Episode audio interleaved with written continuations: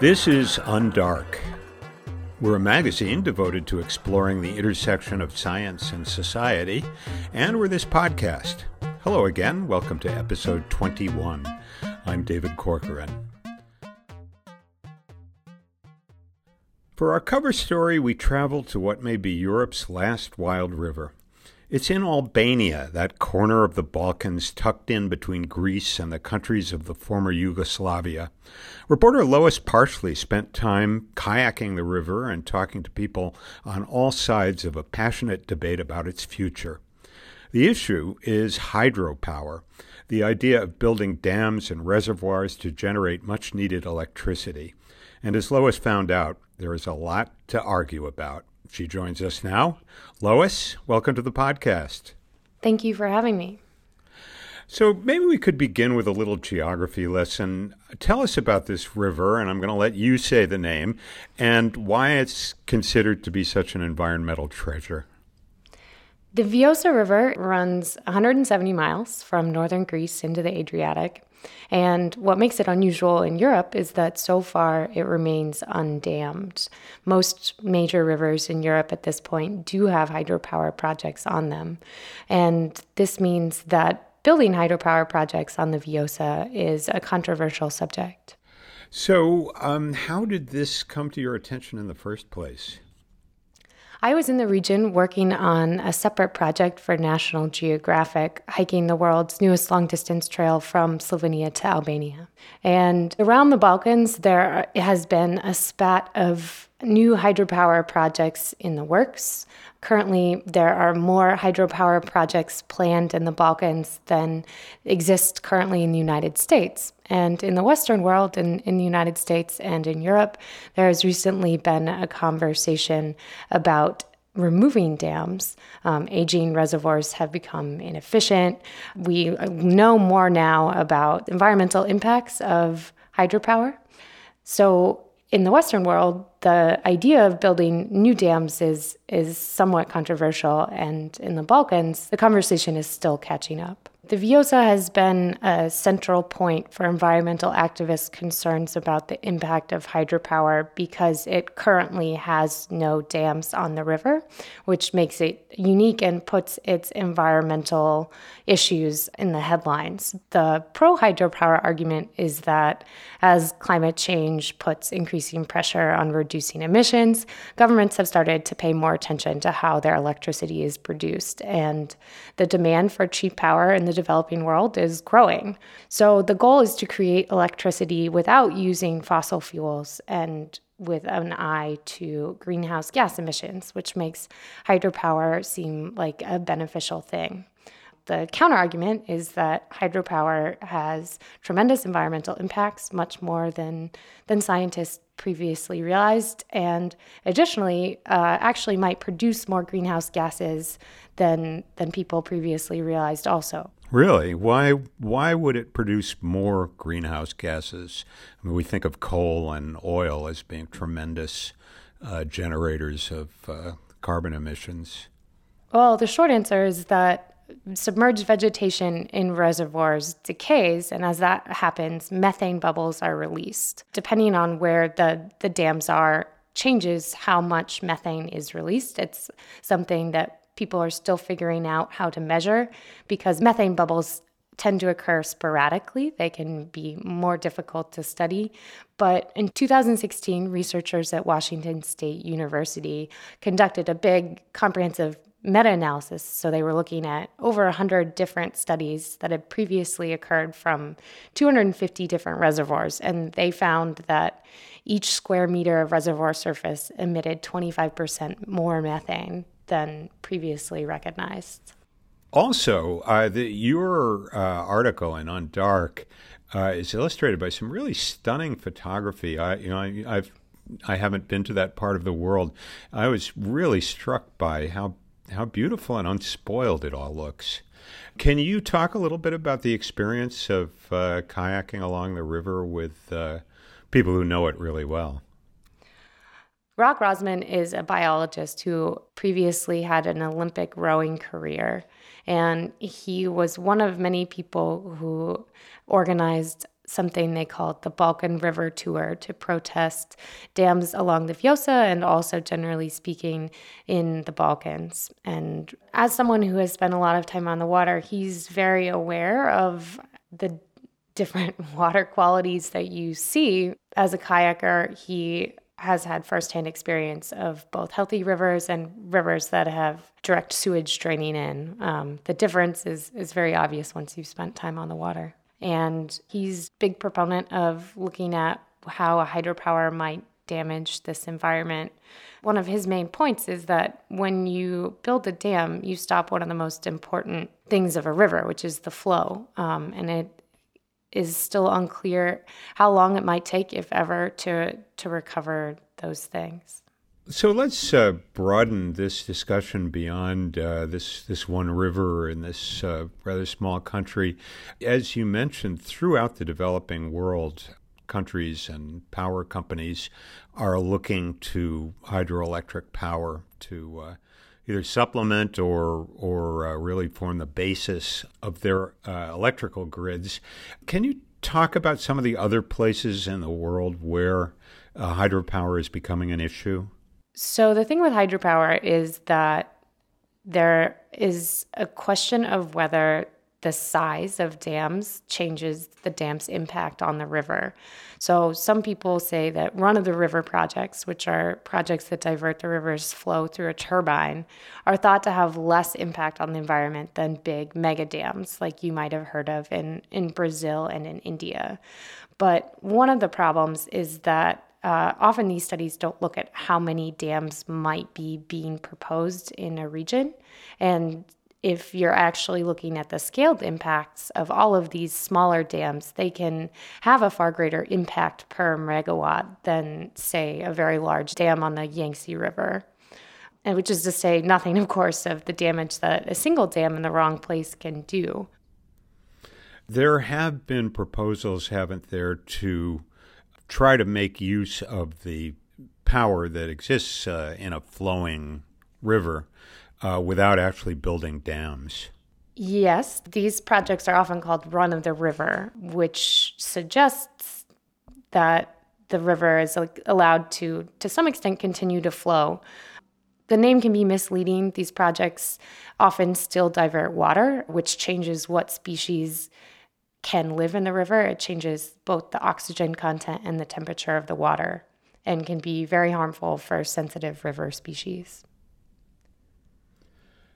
You uh, report that projects like this have a lot of momentum behind them, not just because of the hunger for uh, more electrical power, uh, but because uh, uh, they're there are special interests that stand to benefit from these projects. Can you talk about that a little? Sure.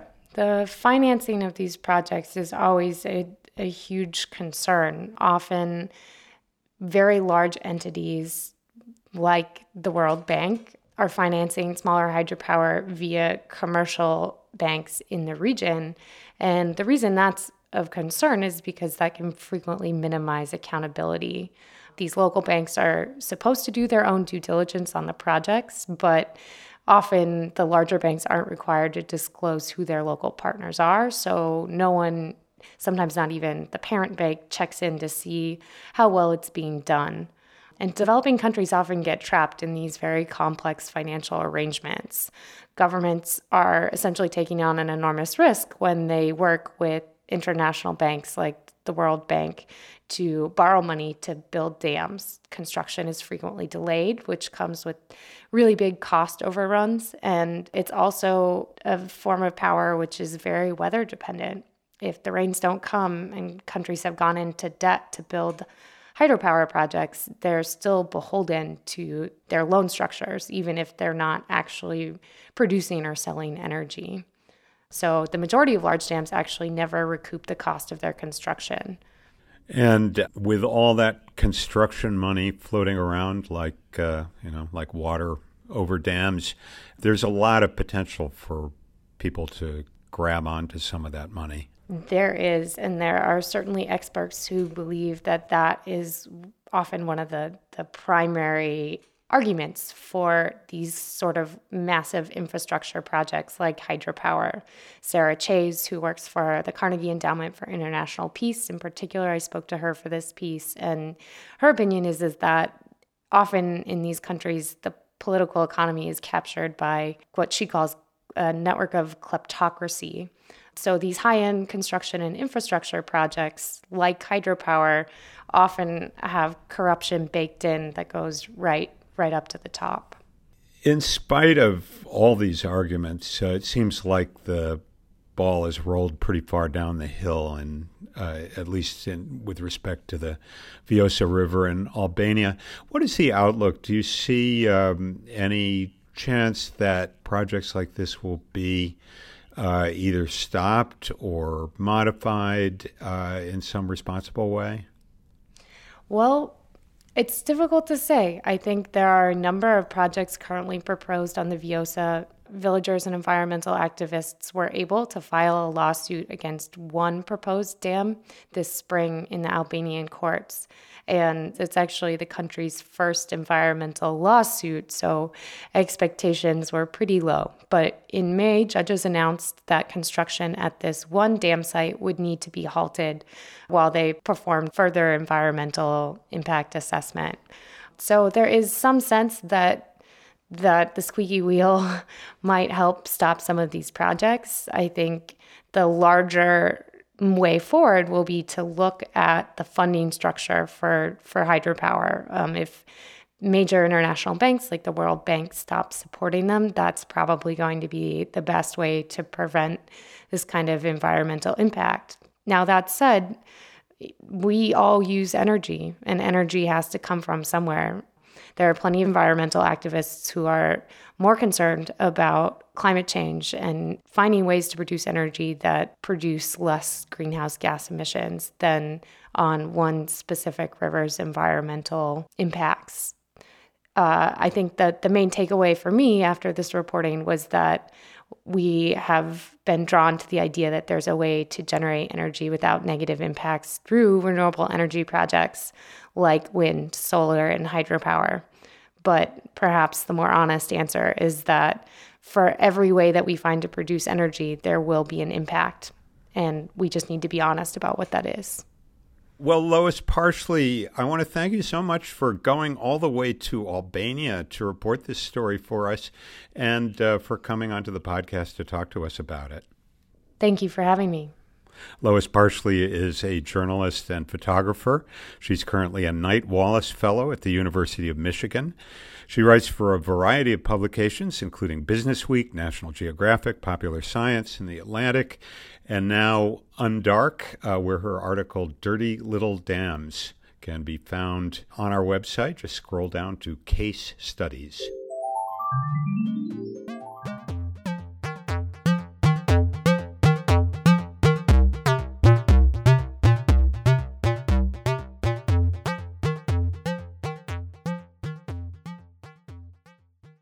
Joining us now is Seth Mnookin, our commentator on science and the media. Hello, Seth. Hello, David. How are you?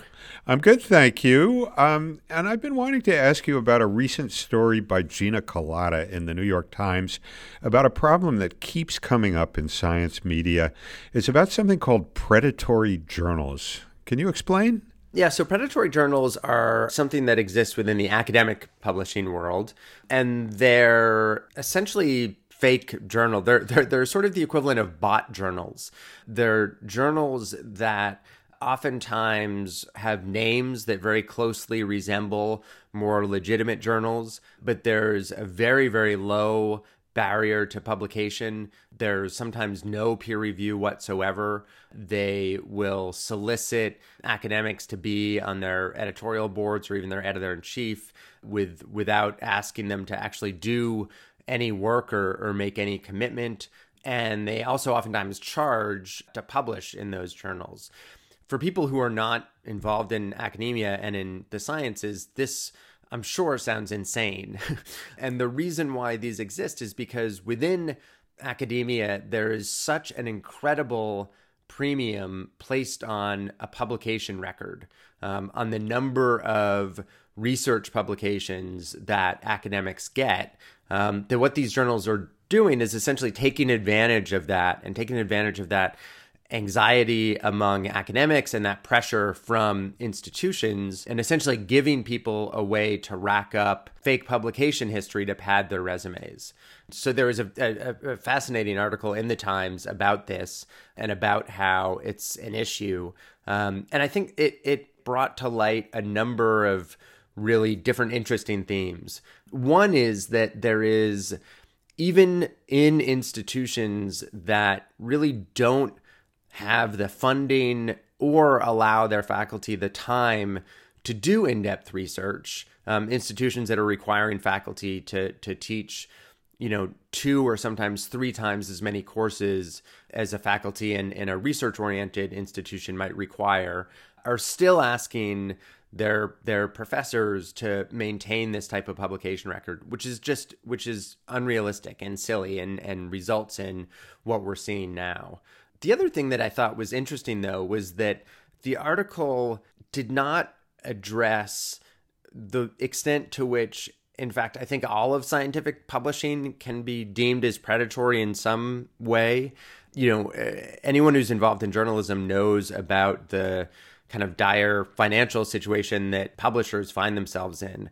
Um, that is not true of academic publishers because overall they have fairly low overhead. They do not pay reviewers, the people who they at that the scientists they ask to vet their articles. They also don't pay the authors of these studies and sometimes require payment uh, to appear in a journal. So these academic, even legitimate academic publishers are oftentimes enormous money making machines and that was something that was not addressed in in in this piece that I think is is interesting. I think academic publishing is an area that is really in need of a lot of reform and not just because of this predatory journal issue.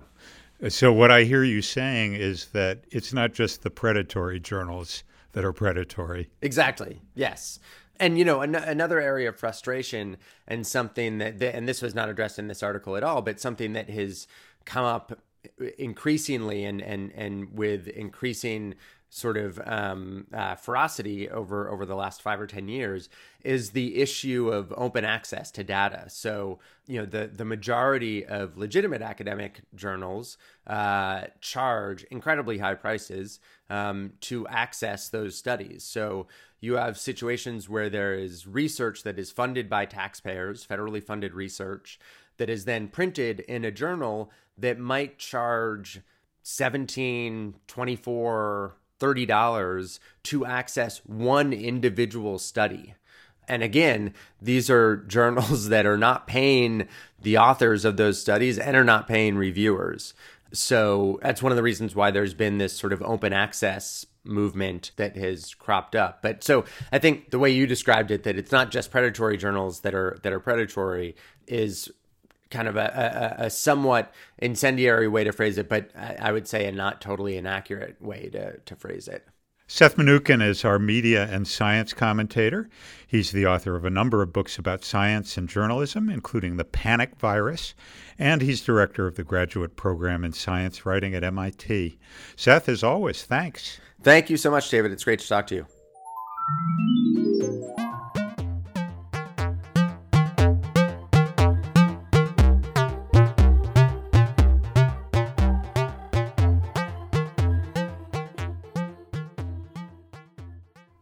What does it mean to be alive?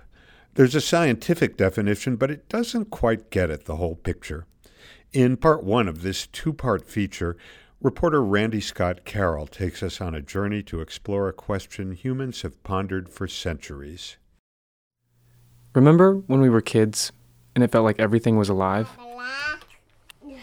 These are my two friends' daughters, and one day, after the oldest one said she felt like her toys were alive, he asked how try to explain. Okay, you can try it. I'll listen. I said it's hard to explain. Can you? now, as adults, you and I feel like we have a pretty good grasp on what's alive and what isn't. However, when I went looking for an actual definition, it seems to be a bit harder to pin down. But for the most part, there does seem to be a general checklist, and it starts with being able to make copies of yourself. Obviously, you need to uh, have some kind of self replication, of being able to reproduce oneself. That's Dr. Rick Potts, the director of the Human Origins Program at the Smithsonian Institute. Beyond the ability to reproduce, he says it's also about the ability to change. So, inherent in life is this uh, agility, this nimbleness in how it interacts with the surroundings. Uh, so I would say that self replication and inherent adaptability are two components that have got to be part of the equation of life. And for him, that's pretty much it.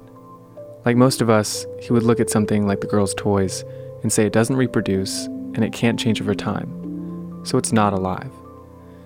But he says there's still some ambiguity. We have, as human beings, an extraordinary uh, ability to rake things with a very long rake into our personal, emotional, cultural, social spheres. And through our ability to symbolize, to attribute a symbol to it in which we wrap up amazing emotions.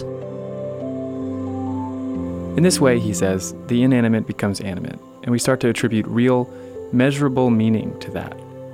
In fact, it's one of our defining characteristics. Human beings are the only creature that attributes arbitrary symbols to things and then forgets that they're arbitrary.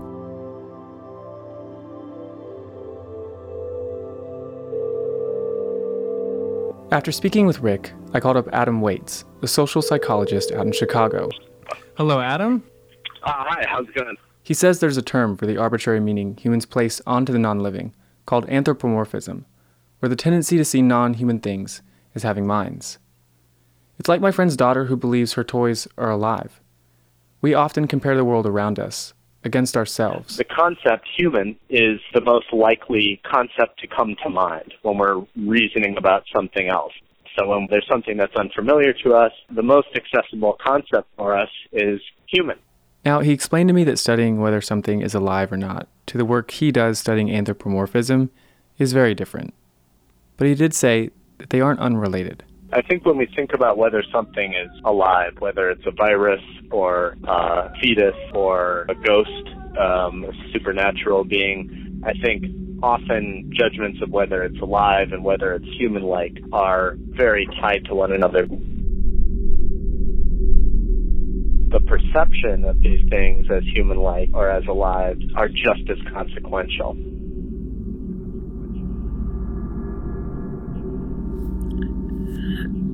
I think that's death. When there's no communication.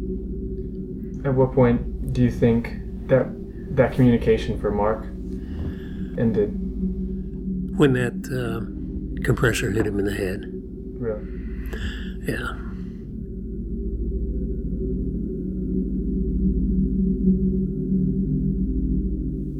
This has been a Prismatic Radio production. Tune in next month to hear part two of Alive.